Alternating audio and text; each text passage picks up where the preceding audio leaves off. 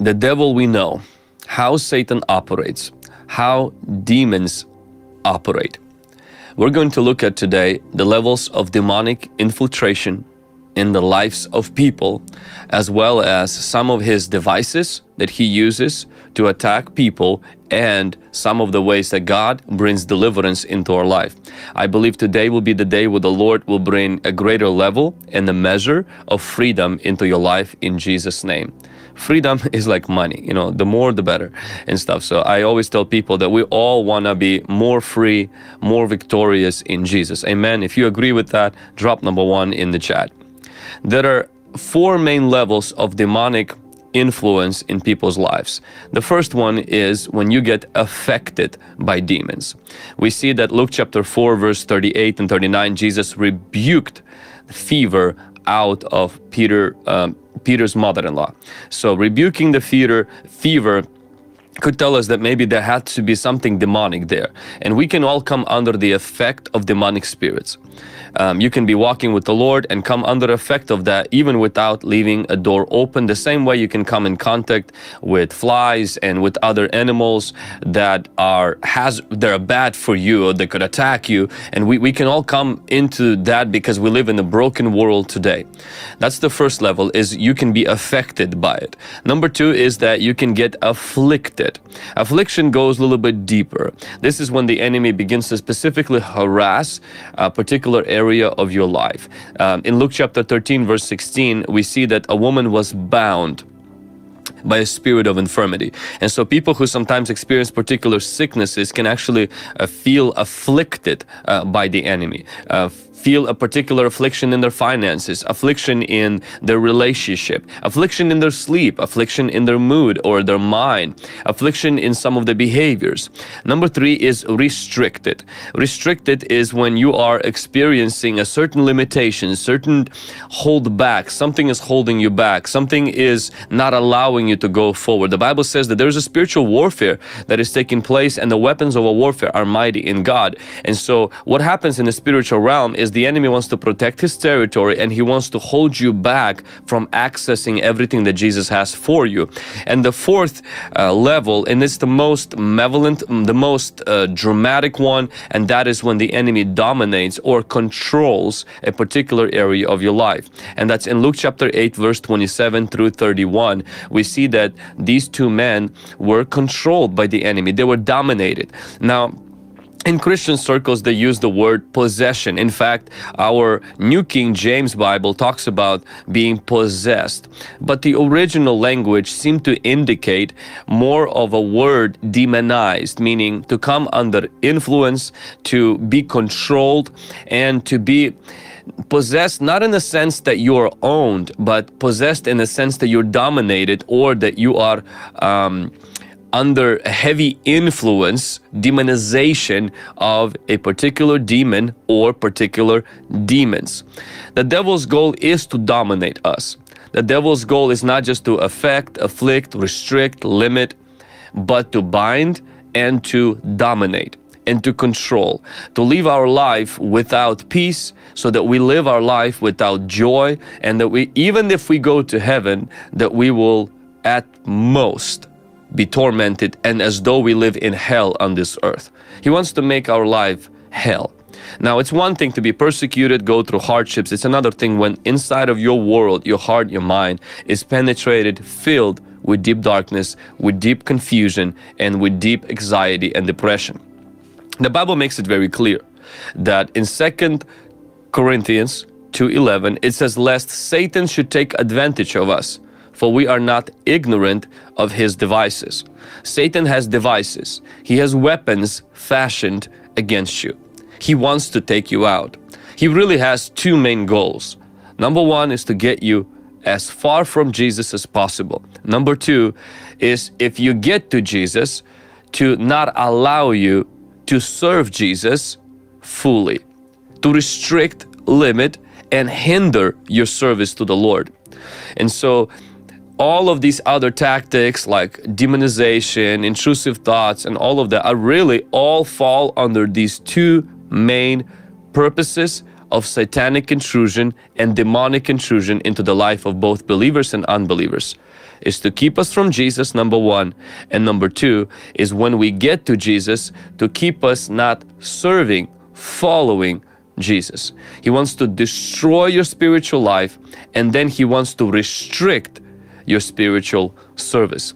But today the enemy is going to be defeated and we are going to be victorious through Jesus Christ in Jesus' name. If you're more than a conqueror in Christ, I want you to drop number one in the chat. Show your participation in God's promise of setting us free. Jesus wants us to be free. He wants us to be victorious and He wants us to be triumphant. He wants us to go from dominion, from deliverance to dominion, from freedom to victory.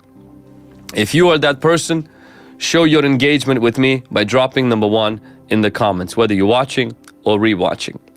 What I'm going to do right now is expose or show, pull the curtain a little bit on the plan of the enemy. The illustration that I'm going to use today will come from the book of Acts, chapter 12.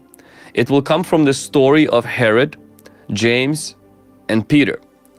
And Peter's imprisonment, I'm going to use that as an analogy today to how Satan binds, imprisons, and also brings destruction in people's lives. Also, how Peter broke out of that prison, we will see some practical steps of how you can receive deliverance, freedom, and walk in your destiny as a Christian. If you are ready, drop this in the chat. I am ready. Now, in Acts chapter 2, the Bible says, now about that time, Herod stretched out his hand to harass some from the church. The first thing that I want you to see is Herod, like Satan, wants to harass the church. Herod is like the devil. He doesn't necessarily focus so much on unbelievers because they're already going with him to the lake of fire they're already living in opposition to Jesus. So he wants to harass the church. He wants to harass believers.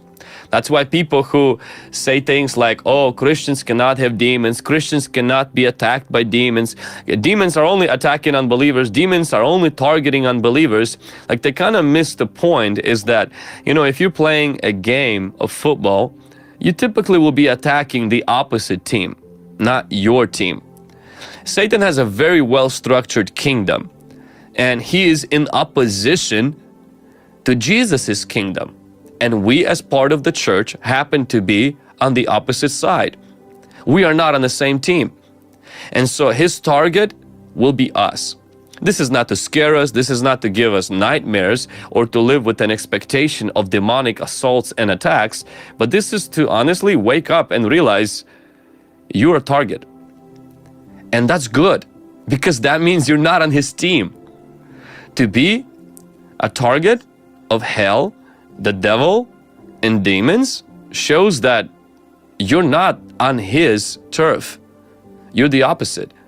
You're not part of darkness anymore. You're part of light. I would rather be an, a living fish that swims against the current than a dead one that swims with it. And so Herod harassed the church. Do you feel harassed today? Do you feel like you're being attacked? Do you feel like there's some kind of a, an assault, a pressure? Do you feel like there's this weight that's coming in that's just more spiritual than physical? Could it be that it's not because you're not serving Jesus enough, praying enough, fasting enough, but maybe it's because you are? Sometimes you can be doing the right things, and experiencing a pushback. Why? Because you are on Jesus' team.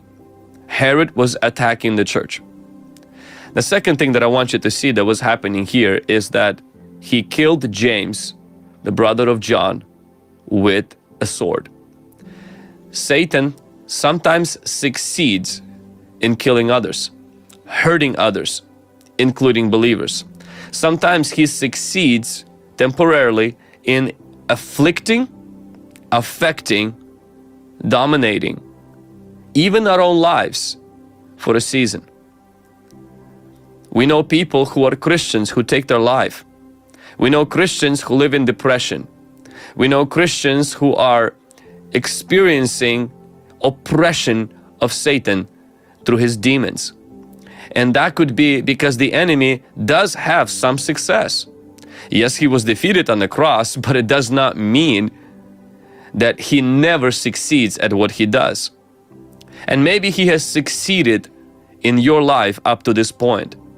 Maybe he has ran rampant in your family tree, in your bloodline. Maybe he has caused affliction, he has caused destruction and stealing in your life. Today, something's gonna change. I want you to notice the third thing about Herod and our enemy, and that is this when he succeeded with James, he got momentum. And he didn't want to stop. He actually started on Peter.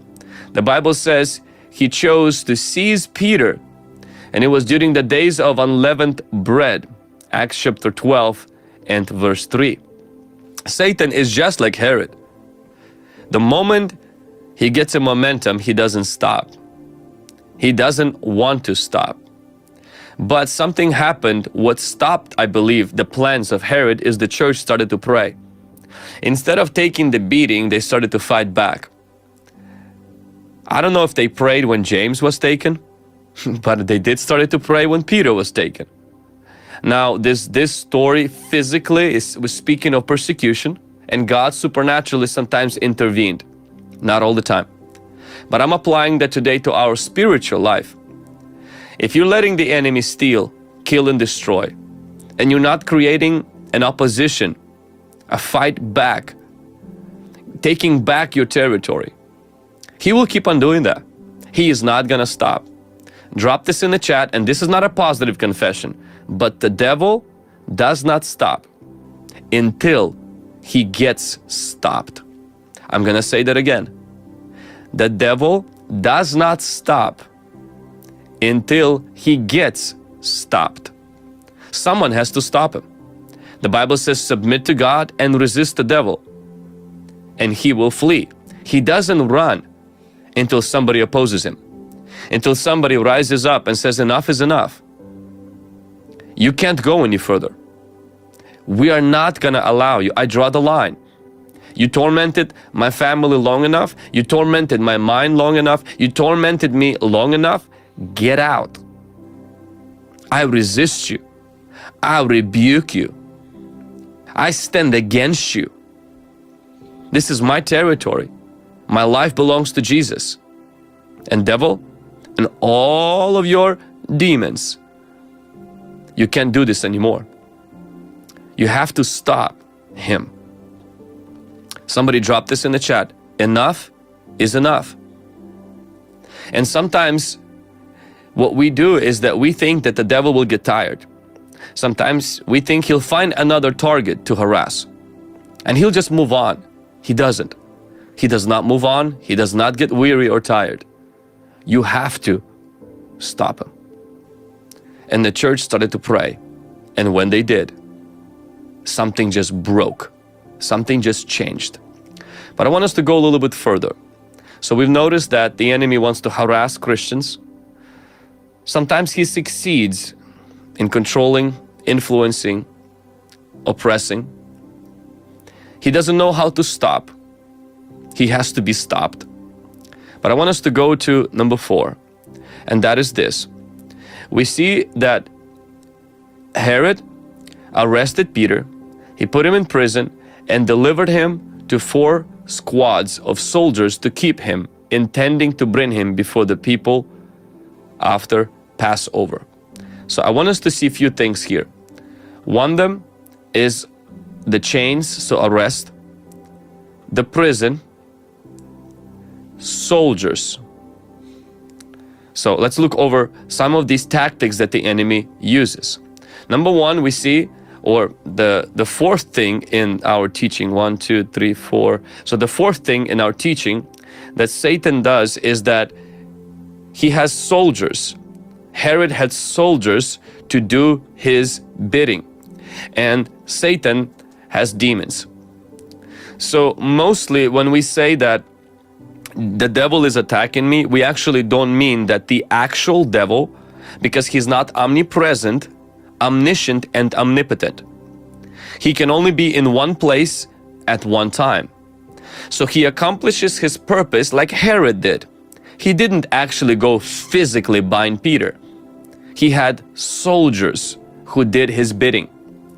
And the devil does most of his work through a very well structured kingdom, very well oiled machine that is ran by demons.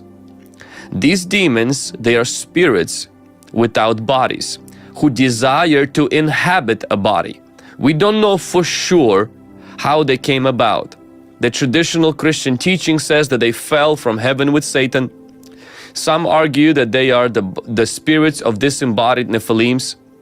But whatever it is, whatever they came from, one thing is very certain they have an insatiable passion to inhabit a body. Their preference is a human body, but they sometimes settle for a body of an animal. These demons, they are bent on doing Satan's bidding. They are given assignments by Satan. Some demons have assignments to afflict the health of a person. Some have the assignment to afflict the mind of a person. Some demons take on the nature of their assignment. That's why when you ask them, What is your name? they will begin to say their name as is connected to their assignment. Demons usually come into a person's life, and there is the gate demon that opens the doors for other demons. The, the, the demon of bitterness will open the door to the demons of murder, to the demons of hate. Uh, one demon wants to always open the door for another demon. Why? So that they can have more and more occupation and oppression in person's life. That's why when you see Jesus casting demons out, many times you would see them saying, Don't cast us out, meaning there was more than one. Satan accomplishes his purpose through demons. These demons, they want to inhabit and harass a person. They are destined to go to the lake of fire, they cannot change. Mercy and grace is never offered to them, and I've met people who say that they feel sorry for demons. I don't. God doesn't. And nor should we. They are vile, they are vicious, and they are determined to accomplish their task set to them by their boss, the devil. The reason they do not like to leave a person is because they also get penalized for failing their assignment. Sometimes even during deliverance, demons will scream out and say that I do not want to leave because they'll face judgment, not only from God, but they face some, some sort of consequences uh, for failing their assignment.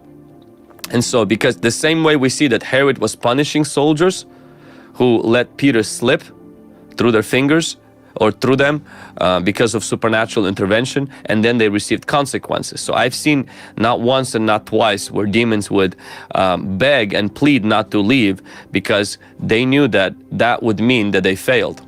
And so, but I am completely fine and okay with demons failing because I want to have them fail so that we can succeed.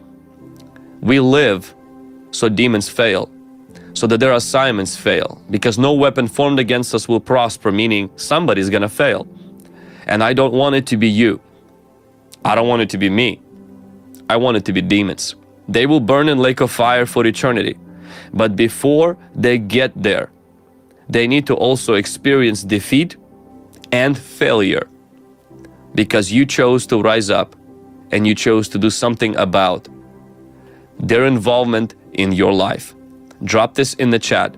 Demons must fail, and I must succeed through Jesus, through His authority in my life. Now, the fifth thing that we're learning about the enemy, we're learning this from Herod, and that is this Herod kept Peter in a prison. So he had guards that took the work of Herod, his plans, but the place where he kept them was in prison. Now, what Satan does, he uses demons, but there's one more thing that he uses that I call it a prison is curses. The devil not only uses demons to harass people, the devil also locks people in prisons of a curse.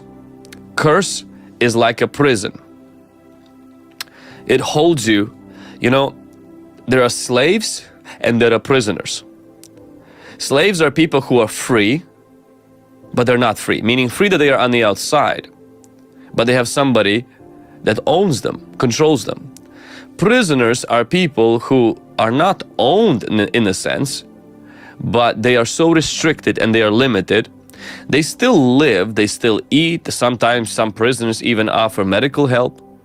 They have certain um, books they can read. Some prisons allow some form of even entertainment. People can watch some movies, but they are extremely restricted. So Satan wants to use demons to harass people. But something else happens also is a curse. Now curses and demons slightly different. Curse started in the garden.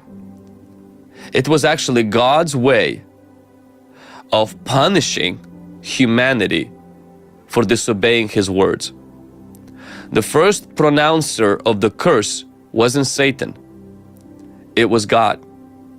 When men disobeyed God, God cursed the ground, and then God cursed the childbearing, and then God cursed the snake. Then we see God says, Whoever curses Abraham gets cursed. God says, Whoever disobeys my word gets cursed.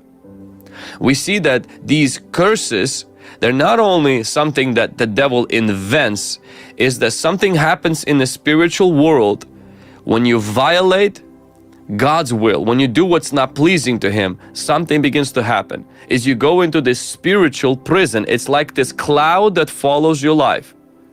And demons use those curses as open doors to begin to harass. It's almost like God lifts the protection from a person and says, listen, you don't want to be under the umbrella of my covering. You're stepping out into the storm, the tornado on your own. And there are deadly consequences from that. Demons use curses. We see the prisoners, Peter was a prisoner. He stayed in the prison connected to other soldiers. Many people who come who have demons also have curses. They have generational curses, are the most common curses. And when a demon is cast out, those curses are broken. A person can live as though they are free from prison, free from jail. They can live longer because the curse sometimes manifests in few ways. You, you live very short life. Now, Jesus lived a short life. That wasn't a sign of a curse. But if everyone in the family dies prematurely, that could be a sign of a curse. Reoccurring, constant, chronic diseases could be a sign of a curse. Usually is generational. Constant attacks on your mind could be a sign of a curse. Barrenness, infertility, and problem with reproductive organs could be a sign of a curse. Broken in the family unit, brokenness in the family unit and relationships could be a sign of a curse. Reoccurring constant lack and financial shortage could be a sign of a curse. Accident prone, meaning you're experiencing weird, bizarre, unexplainable, reoccurring accidents. Falling from the ladder, breaking your leg, getting car, car accidents every quarter, just things just they're accidents you didn't plan for them. It wasn't your uh, you, you were not sloppy. You were not uh, just lazy. This just stuff happens to you and you're tracking your life and you're noticing this has been happening in my family. And that could be a curse. Somebody in the family tree offended god so much perhaps in being involved with the occult perhaps being involved with witchcraft that what it did is they stepped out of the protection and the umbrella of God's protection and they stepped on the territory of a curse. Curse becomes a spiritual prison that demons take advantage of and they together with those curses harass your life. You're living with this place, this this cloud that follows you, this chain that, that, that connects you, this prison. You you have certain amount of freedom, but you can't go very far. And then you come to Jesus, and the Bible says that through Christ we can experience freedom from those curses and we can experience freedom from those demons. Now, it's another teaching. Does it happen right away when you become a Christian? There are groups of people who believe that the moment you're a Christian, everything is wiped out. No more curses, no more demons, no more pain, no more wounds, no more past, which is legally true.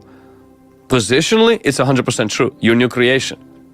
But on a practical level, you have to still continue to resist, fight, not to get that victory, but from the position of that victory. Israel received the promised land in Abraham. God gave Abraham the promised land, but Israel didn't possess the promised land until they fought for it. And many Christians, what they do is they live in these prisons and they live with these chains and these prisoners, these um, soldiers that are binding them, and they're just simply say, Well, I prayed a prayer, but my life didn't change. Nothing changed. Well, something did change. You became a new creation. But we do have to teach you how to also fight because Paul tells us, Peter tells us, Christ tells us to trample upon snakes, resist the devil, walk in faith. That means that there is a part we have to play to see that these promises become evident in our life. So let's keep going. Let's review. Herod is like the devil. He wants to harass Christians. Herod is like the devil. Sometimes he succeeds in hurting us. Herod is like the devil. He won't stop until he is stopped. Herod is like the devil. He has soldiers who do his bidding. And devil has demons. Herod is like the devil. He has prisons where he keeps his prisoners. And the devil has curses. Let's go to sixth thing. And that is Herod has chains that holds his prisoners connected to his prisons. So I want you to notice he has soldiers, he has prisons, but there's one more thing, and that is chains. Look what he did to Peter. He put him in the prison, delivered him there. I want you to see the church was praying, and we see that when Herod was about to bring him out that night, Peter was sleeping bound, bound with two chains between two soldiers, and guards before the door were keeping the prison. This is like an imaginary imagery of spiritual warfare. We see that there are guards. I call them the guarding demons, the, the strong men. Those are demons usually that usually open the doors for other demons. They're guards and they control so that you don't go anywhere. Then we see that there are soldiers. Those are the ones closely connected to Peter we see there's a prison and we see there's a chain that connects all of that. See, Satan isn't just interested to cause you to have demons harass you. Curses that keep going from one family tree to another, from one um, generation to another. He has these strongman demons, meaning these guard demons, the ones that open the doors for demonic garbage to begin to come in. But you think if that's not enough, he has one more thing, and this has been a common thing with a lot of people. He wants us to develop chains, addictions. He uses addictions also to get us connected and deeply grounded in his kingdom. Addictions to different things, they become Satan's way to keep you grounded, planted in the prison of generational curses. Look at people who have generational curses. Look at people who are demonized. You'll probably see something else that they have is a habit that's not holy, a cycle, a chain, a repeated way, the way they live, the way they do different things. It could be in the form of pornography, it could be in the form of drugs. It could be in the form of painkillers, addiction to painkillers. It could be in the form of something else where it's not holy or it's not godly. because the enemy wants to keep you anchored in his kingdom, draw you into his kingdom, keep you restricted. I call them grave clothes. When Lazarus came out of the tomb, he was resurrected, he was alive, but he was restricted with grave clothes. He was still Jesus' friend, but he was not free. And that's what the enemy wants to do, is he wants to bind you with grave clothes. It could be something you drink, something you look at, something you listen. It could be gambling. It could be some form of addiction. If you are addicted, you got company. If you are addicted, there is a chain that is connected to you and it takes that chain all the way to Satan himself. Even if it's something as cigarettes, something as vaping, something as, oh, I occasionally look at pornography. But what if it's not just occasionally? What if there is a chain? That it keeps jerking you back, keeps pulling you back to that. And the Lord wants to set you free. Prison, soldiers, guards, chain. Curses, demons, guard demons that open doors to other demons, and addictions.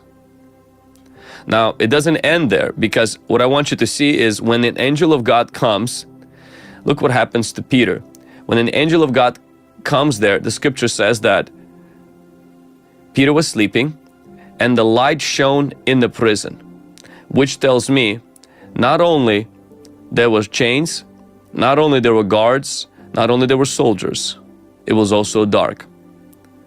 Herod has darkness that fills the jail. And the devil uses doubt, depression, and fear to keep his victims under his influence. As Herod had darkness that filled those prisons. So there's prisons, there are soldiers, there are guards, there are chains, and there's darkness. Satan wants to use curses, generational ones, cast curses as well, Curses where somebody pronounced them over you or you pronounced them over yourself. Satan also uses demons, beings that seek to possess or seek to own or inhabit, mainly inhabit a human body. Satan also uses addictions. And these addictions are the ones that keep us in the loop in that cycle of repeated sin. Satan has also guards. Guards are these strongman demons. These are also demons that could open doors to other demons, entry point demons. And lastly, is darkness. He loves to fill people's lives with depression, heaviness, doubt, confusion, so you don't see the light. And the thing what I want you to see is that there was a church that was praying. Peter was kept in prison, but constant prayer was offered to God for him by the church. Today is that time. If you've been praying constantly, God is going to dispatch His Spirit his presence. As the church was praying, God was hearing and sending an answer. That answer comes in the form of the Holy Spirit. So, number eight, what I want to highlight to you is this there is a force against Satan, and that force is a praying church. It's the praying mother, it's the praying father. Even if you're the one that's oppressed, your prayer matters. Your crying out to God matters because God delivers us from demons. He doesn't deliver us from our friends. God delivers us and we have to be desperate, not passive and not casual. If you are not desperate, deliverance, even if it comes to you, you won't embrace it. Drop this in the chat. Deliverance is for the desperate. Deliverance is for the desperate the church was praying. And I want you to notice what begins to happen after that. God sends an angel. Behold, an angel of the Lord stood by him, and a light shone in his prison. And the ninth thing that we see, and that is this, is that Herod had a being who couldn't be stopped by chains, soldiers, darkness, and prison. And that being we have as Christians today, and it's the Holy Spirit. An angel couldn't be stopped by the guards, by the soldiers, by the darkness, by the prison, by none of that. He went right through that. The Holy Spirit is not intimidated, the Holy Spirit is not limited, and the Holy Spirit is not restricted by nothing. It does not matter how deep and how far you have fallen. How many guard soldiers are chained to you? The Holy Spirit is so much greater. For God has anointed Jesus with the Holy Spirit, it says, who went about doing good and healing all who were oppressed by the devil. But if I cast out demons, Jesus says, by the finger of God, surely the kingdom of God, by the finger of God, surely the kingdom of God has come upon you. The Spirit of God is upon me, for He has anointed me to heal the brokenhearted, to open the prison doors, and to proclaim to the prisoners the year of the Lord. The Holy Spirit is that angel today who's going to walk straight into your prison, who's going to walk straight into your chain, chains and darkness. You being connected to all of these soldiers, and he's going to start disconnecting you. He's going to start delivering you and setting you free in Jesus' name. Drop number one if you believe that the Holy Spirit is greater than any other spirit. Drop this in the chat. The Holy Spirit is greater than any spirit. He will conquer every spirit. And now let's take a look at how this deliverance happened to Peter. So, the tenth thing that we're going to see is God's way of prison break. God's way of prison break. And I'm going to give you just a very practical one, two, three, four, five, six things that happened to Peter that I believe begins to happen to us even as we experience deliverance in Jesus' mighty name. I believe the Lord wants to bring a prison break, spiritual breakthrough in your life. Somebody drop this in the chat. I'm ready for breakthrough. For God to break me out of my situation, for God to break me out out of my problem and my suffering. Now, let's go into this chapter and we see in Acts chapter 12, verse 7. And behold, the angel of the Lord stood by him, and a light shone in the prison. The first thing that God does is He lights up the room. Lights up the room. Prison had darkness, First thing Jesus, through the power of the Holy Spirit, will do is light up your life. What does that mean? There comes hope, there comes faith, and there comes understanding. Light is always symbolic of knowledge, of enlightenment, and darkness is symbolic of ignorance. When you begin to recognize that what you're fighting is spiritual, light comes up. I remember when I was battling with pornography and I was fighting shadow boxing, trying to discipline something that was demonic. Nothing wrong with discipline, we need more discipline.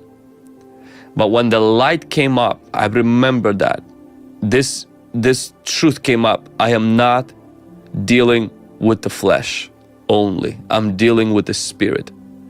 Light came on. Ignorance was gone. And now I was better equipped for the next thing that was coming. So God wants to light up your mind, remove the confusion, remove the ignorance, and remove this lie that, oh, this is just natural. This is just normal. Because some of us have believed that our circumstances, that the repeated cycle of things that are, and the other, other person will look at it and say, that's not normal. And we have normalized demonization when God wants us to live in the light. Where we don't normalize torment, don't normalize demonization. And to do that, there has to be light. When you watch videos like mine, when you read content like my break free book, a light begins to come up. Oh wow, I didn't think about that this could be that.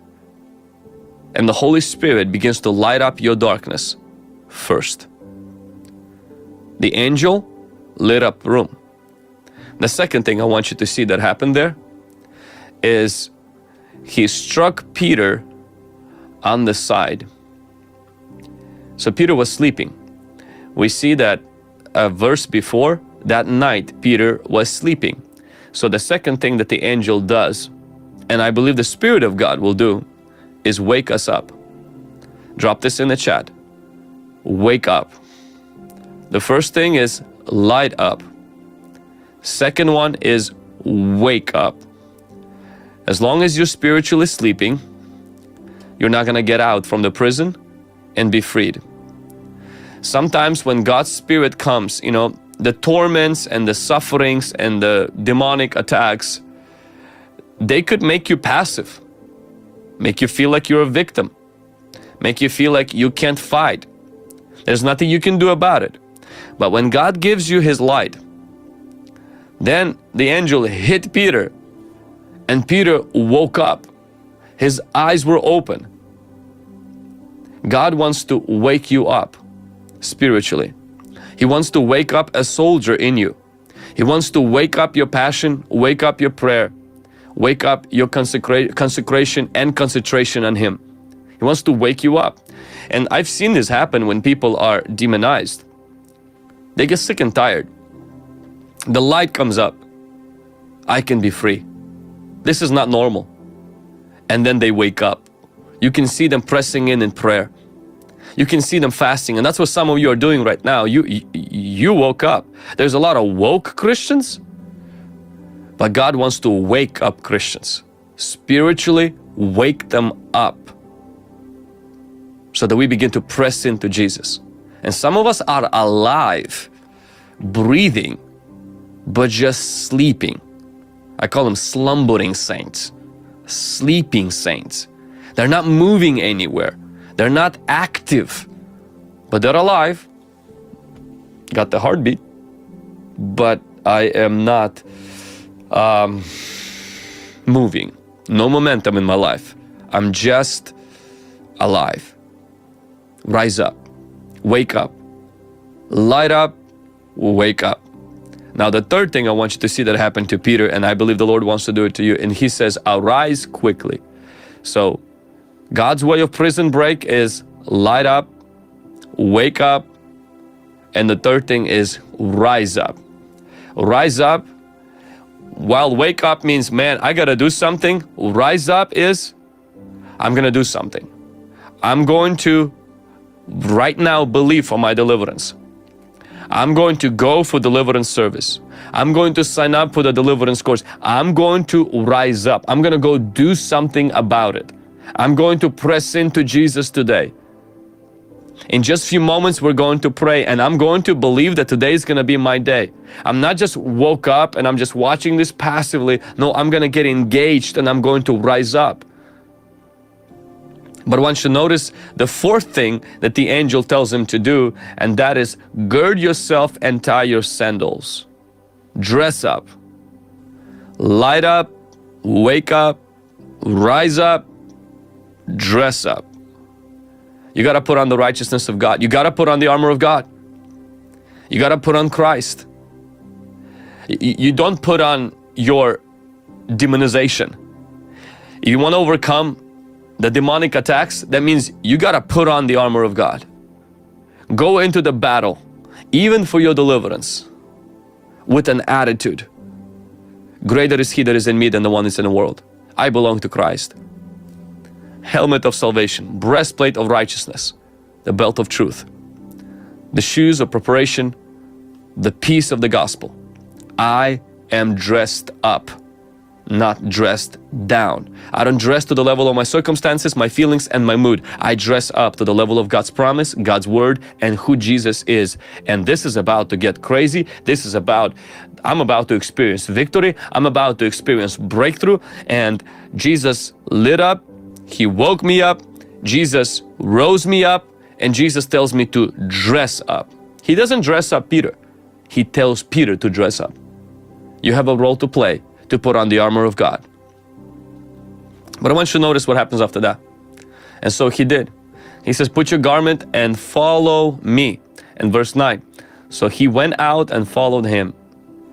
Went out and followed him. And he did not know whether it was real or not. And verse 10. When they were past the first and the second guard post, they came to the iron gate and lead that leads to the city, which opened to them of its own accord. And they went out and went down one street and immediately angel departed from him. Now, so we said the first thing that we must do is light up. The second thing we must do is wake up. The third thing is rise up. The fourth thing is dress up. And the fifth thing is get out. Get out. Now, these are the practical things. I'm going to pray for you in just a moment. So I believe that there are things that are going to be broken and loosed, but these are the practical things you and I must do. Get out represents walk away from the place that had you bound. Walk away from the habits that had you chained. chained. Walk away from the place of trauma. Walk away from the place of addiction. Walk away from toxic places and toxic people. Get out from that prison connections with people, fellowships that we have that at this season of your life are only dragging you back to your past life, walk away from that. Get out. No, but Jesus, I want you to set me free right here. I'll be in prison. Could you bring me some pillows and food and I'm gonna stay here? God, could you bring the milk and honey into Egypt?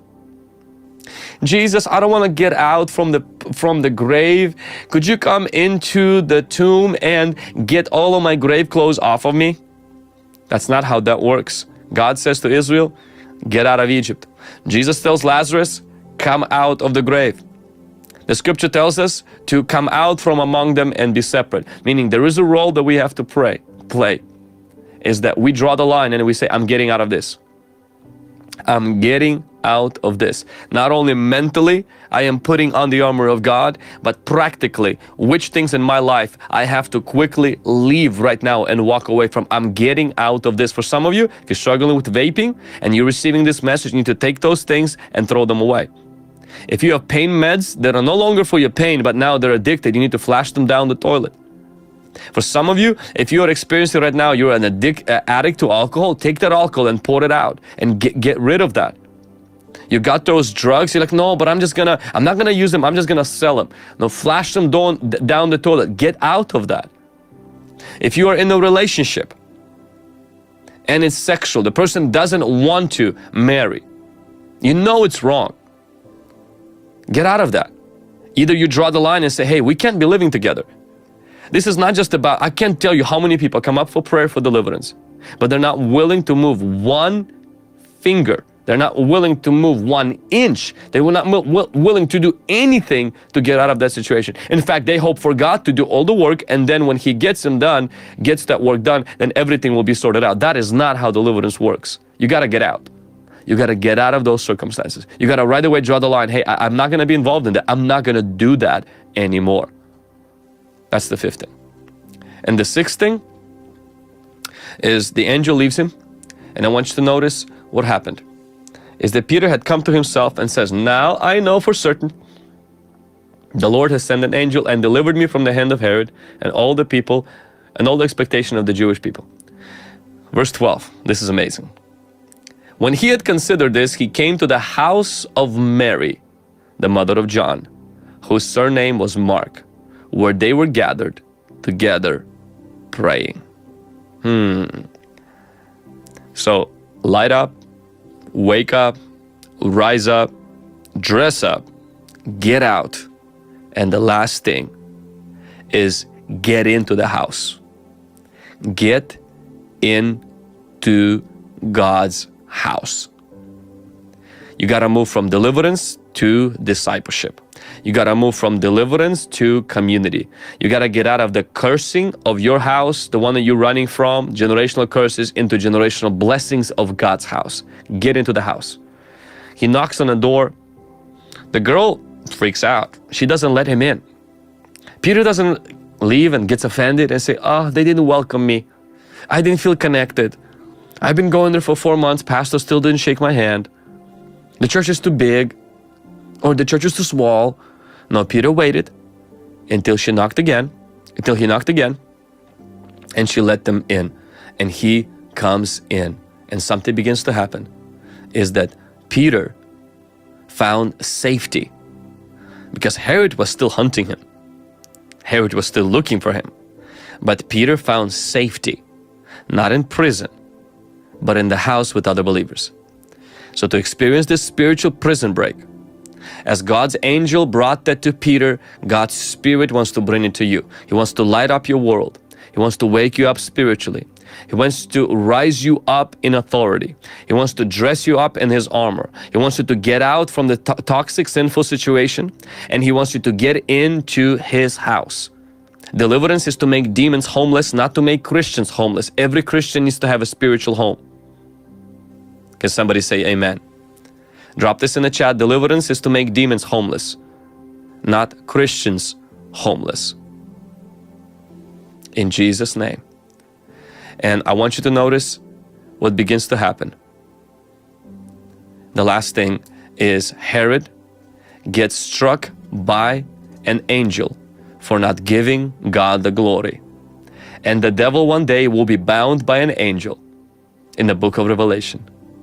And then we see 12th lesson from this Herod gets eaten by worms, and the devil, along with his demons, will be burned up in a lake of fire where worms do not die.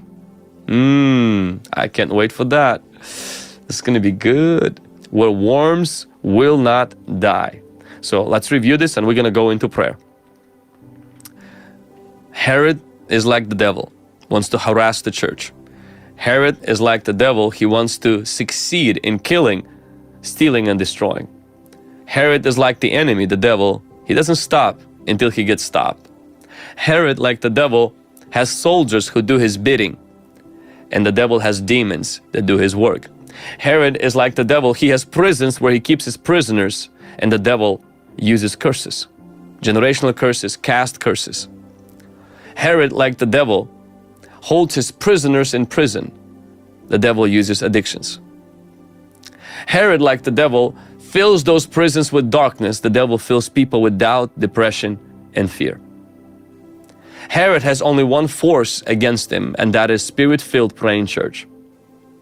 Herod has a being that can oppose him, stop him, and it cannot be limited by chains, soldiers, darkness, or prison, and that was an angel. For us, that's the Holy Spirit. God has a way of breaking prisoners out by lighting things up, waking them up, rising them up, asking them to dress up, get out, and then get into the house. And the end of Herod is what's going to happen one day to Satan. He will get struck, bound by an angel for not giving God the glory. And he will be thrown into the lake of fire, where fire will not die and worms will not die. And just like Herod was eaten by worms, devil and demons will spend a lake of fire all their eternity because they oppose Jesus and his plan. Come on, somebody. Drop that fire emoji if you're excited for the future. I always say if the devil reminds you of your past, remind him of his future. He's going to get eaten by worms. He's not going to die. He's going to live forever in torment. You will live forever for Jesus. Amen. Now we've come to a time where we want to pray for people that are needing deliverance. I want to ask you today to surrender your life to Jesus. If you don't know Jesus as your Lord and Savior, ask Him to come into your heart right now. He's your only deliverer. Just right there, say, Jesus, forgive me of my sin. Jesus, I repent of my sin. If you are living in a known sin with someone or doing things right now, just just repent. No, you don't have to feel a burning sensation all over your head, and God doesn't have to zap you or hit you. His word is already convicting you. Repent of that sin and make a decision right now that you are not going to take part in that sin, but you're going to walk away from that sin in Jesus' name. If you do have things in your possession that are demonic or not, they're not good, they're sinful, destroy them today. Get out from that place. Get rid of those things. If you have unforgiveness towards someone that hurt you, forgive them right now. Just say, Lord, I forgive this person. Lord, I, I release unforgiveness. I release bitterness. I release that to you, Lord. I do not want to be a bitter, offended, and unforgiving person. I forgive that person that hurt me. In Jesus' name. And right now, let's pray. Father, in the name of Jesus, you see people that are forgiving those that hurt them. You see people that are repenting of their sin. You see people that are confessing you as Lord and Savior. And right now, by the power of the Holy Spirit who lives in us, I take authority over every unclean spirit that is harassing and tormenting God's people.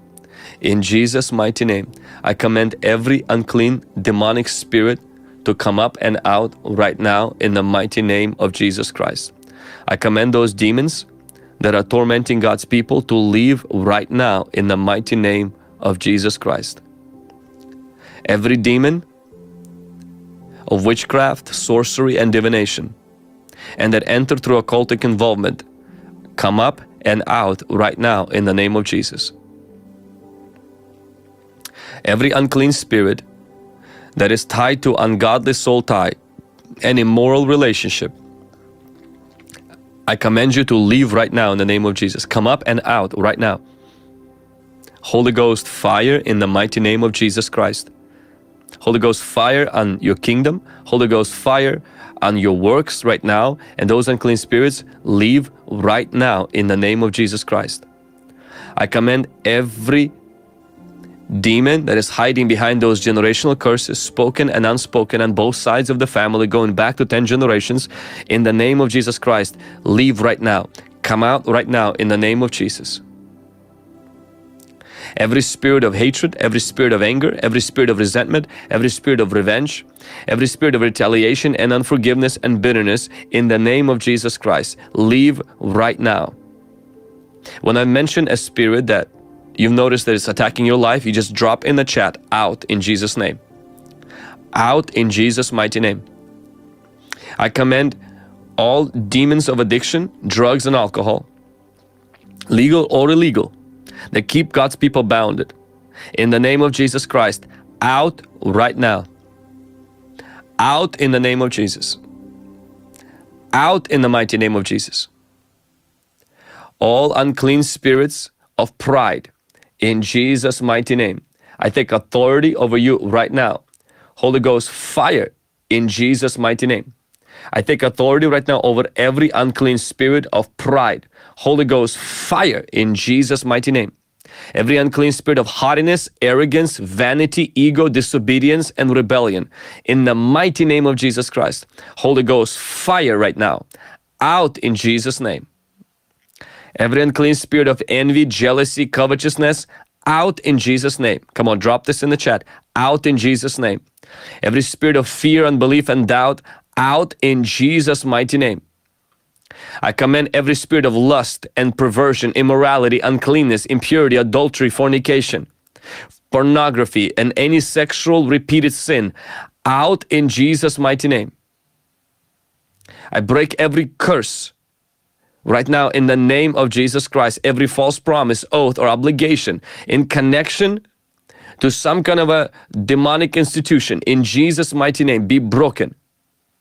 I break right now every connection, known or unknown, that you have to Masonic Lodge, any secret society oath made by you or your ancestors to be rendered powerless in Jesus' mighty name.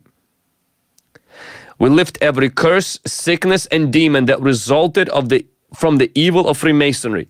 In Jesus' name, this evil is broken right now and it cannot continue to attack you and your family in Jesus' name. Holy Ghost, fire in Jesus' mighty name. Holy Ghost, fire in the mighty name of Jesus Christ. I come against every generational curse right now. For those of you that are battling with generational curse right now, drop that fire emoji. We're going to come against every generational curse in the mighty name of Jesus Christ right now. Holy Ghost, fire right now. In Jesus' mighty name. I come against every curse that causes premature death that runs in the family. Come out right now in the name of Jesus. I come, I come against every curse that runs in the family that causes nervous breakdown, anxiety attacks, hopelessness, depression, inability to control your thoughts, emotions, and desires. I command you to go in the mighty name of Jesus. Come out right now. Generational curse of nervous breakdown. I break every generational curse that manifests itself in chronic disease.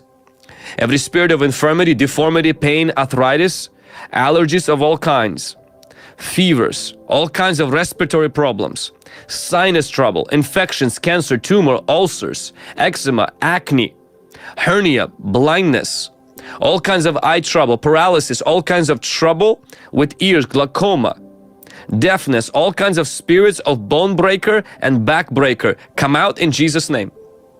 Generational curse of chronic disease be broken right now. Come on, drop this in the chat. Out in Jesus' name. Take a deep breath and breathe it out right now. Receive freedom right now in the name of Jesus.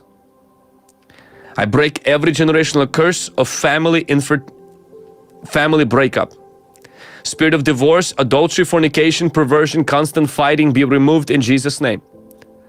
The breakdown of a family unit. That generational curse will be broken right now in the mighty name of Jesus Christ. Every demon behind that right now be uprooted, come up and out in Jesus' mighty name. Holy Ghost, fire in the mighty name of Jesus. Come on, drop this in the chat. Out in Jesus' mighty name. I come against every generational curse of infertility. Every spirit behind low count sperm, barrenness, miscarriage, fibroids, be gone in Jesus' name. Every unclean spirit that is behind reproductive organs that runs in the family. In the mighty name of Jesus Christ, I take authority over you and by the light, the fire of God, I command you to leave right now out in Jesus' mighty name. I come against every generational curse of poverty. Any demon behind constant lack of finances, spirit of mammon, greed, and materialism be loosed and gone in Jesus' name. Constant shortage, troubles at work and in your finances, out in Jesus' name. That curse be broken right now in the mighty name of Jesus. I break every generational curse of accidents, every demon behind car accidents, constant injuries be gone in Jesus name accident prone we cancel that curse right now we break its grip over your life right now in the name of Jesus be free in Jesus mighty name I come against every generational curse of death premature death Every spirit of death, murder, epilepsy, self-mutilation, abortion, abnormal grief, mourning and sorrow and convulsions in the name of Jesus come out right now. Come on, drop this in the chat. Out in Jesus' name. Out in the mighty name of Jesus. Out by the power of the Holy Ghost. Be uprooted right now. I break your grip right now. Be loosed right now from this person and go to the pit, you unclean spirit of death. It ends with us now. In Jesus' mighty name. Holy Ghost, fire in the mighty name of Jesus. Out in Jesus' name. Out in Jesus' mighty name. Out in the mighty name of Jesus. Out in the mighty name of Jesus Christ. out in the mighty name of Jesus. Every spirit spouse, out in the mighty name of Jesus. Holy Ghost, fire in Jesus' mighty name. Thank you, Lord. Thank you, Lord. Somebody drop this in the chat, say, I'll receive. Just take a deep breath and just breathe it out right now. Just breathe it out. Be free in Jesus' name. Be free in the mighty name of Jesus. I'm going to drop right now an e-course that I have deliverance prayers where I go just a little bit more detailed and you can take that through and then actually join our deliverance online uh, on Zoom where we pray for you one-on-one individually. But I do believe God is moving right now and He's setting people free. If you're feeling something is happening to you, you're experiencing deliverance, make sure you don't forget to let us know. Go to hungrygen.com forward slash testimony so that we can celebrate uh, with you and so that I can be aware of what the Lord is doing in your life in Jesus' name. And now, as I bring this uh, to an end, uh, even as we bring the fasting streams uh, to an end, I want to invite you, if you have um, never done this um, with our ministry, I want to invite you to um, sow a seed today, to be a person that is generous. If you received from this ministry, I pray that if you are able to, that you make a decision today to partner with our ministry. We offer courses, books, um, so much things that touch the whole world um, every single day. And your seed can help us to bring a greater harvest for the Lord. And I believe you will reap from that by walking closer with the Lord and living as a Christian. It's a good soil. And I want to invite you, whether it's one time or a reoccurring partner that you can become. For those of you that are partners and you are already giving, we will have a meeting with you guys uh, here very soon. Um, that will come in your email. But for those of you who've never done it, prayerfully consider. Um, I offer all of my stuff free of charge, as you know. I try to, in that area, try to be very um, above approach uh, to live in the area of finances in the ministry and to uh, turn every dollar into the purpose of helping to reach more people for Jesus Christ, bringing freedom and healing and deliverance, and to equip the body of Christ into serving and being the laborers in God's harvest. So, thank you for everybody that's responding, that will respond. And my goal is to plant the seed. The Lord is going to water it, and it's God's ministry. I know He will take care of it, and He will take care of us when we respond to His promptings. So, thank you for those of you that are doing that. Really appreciate that. Amen.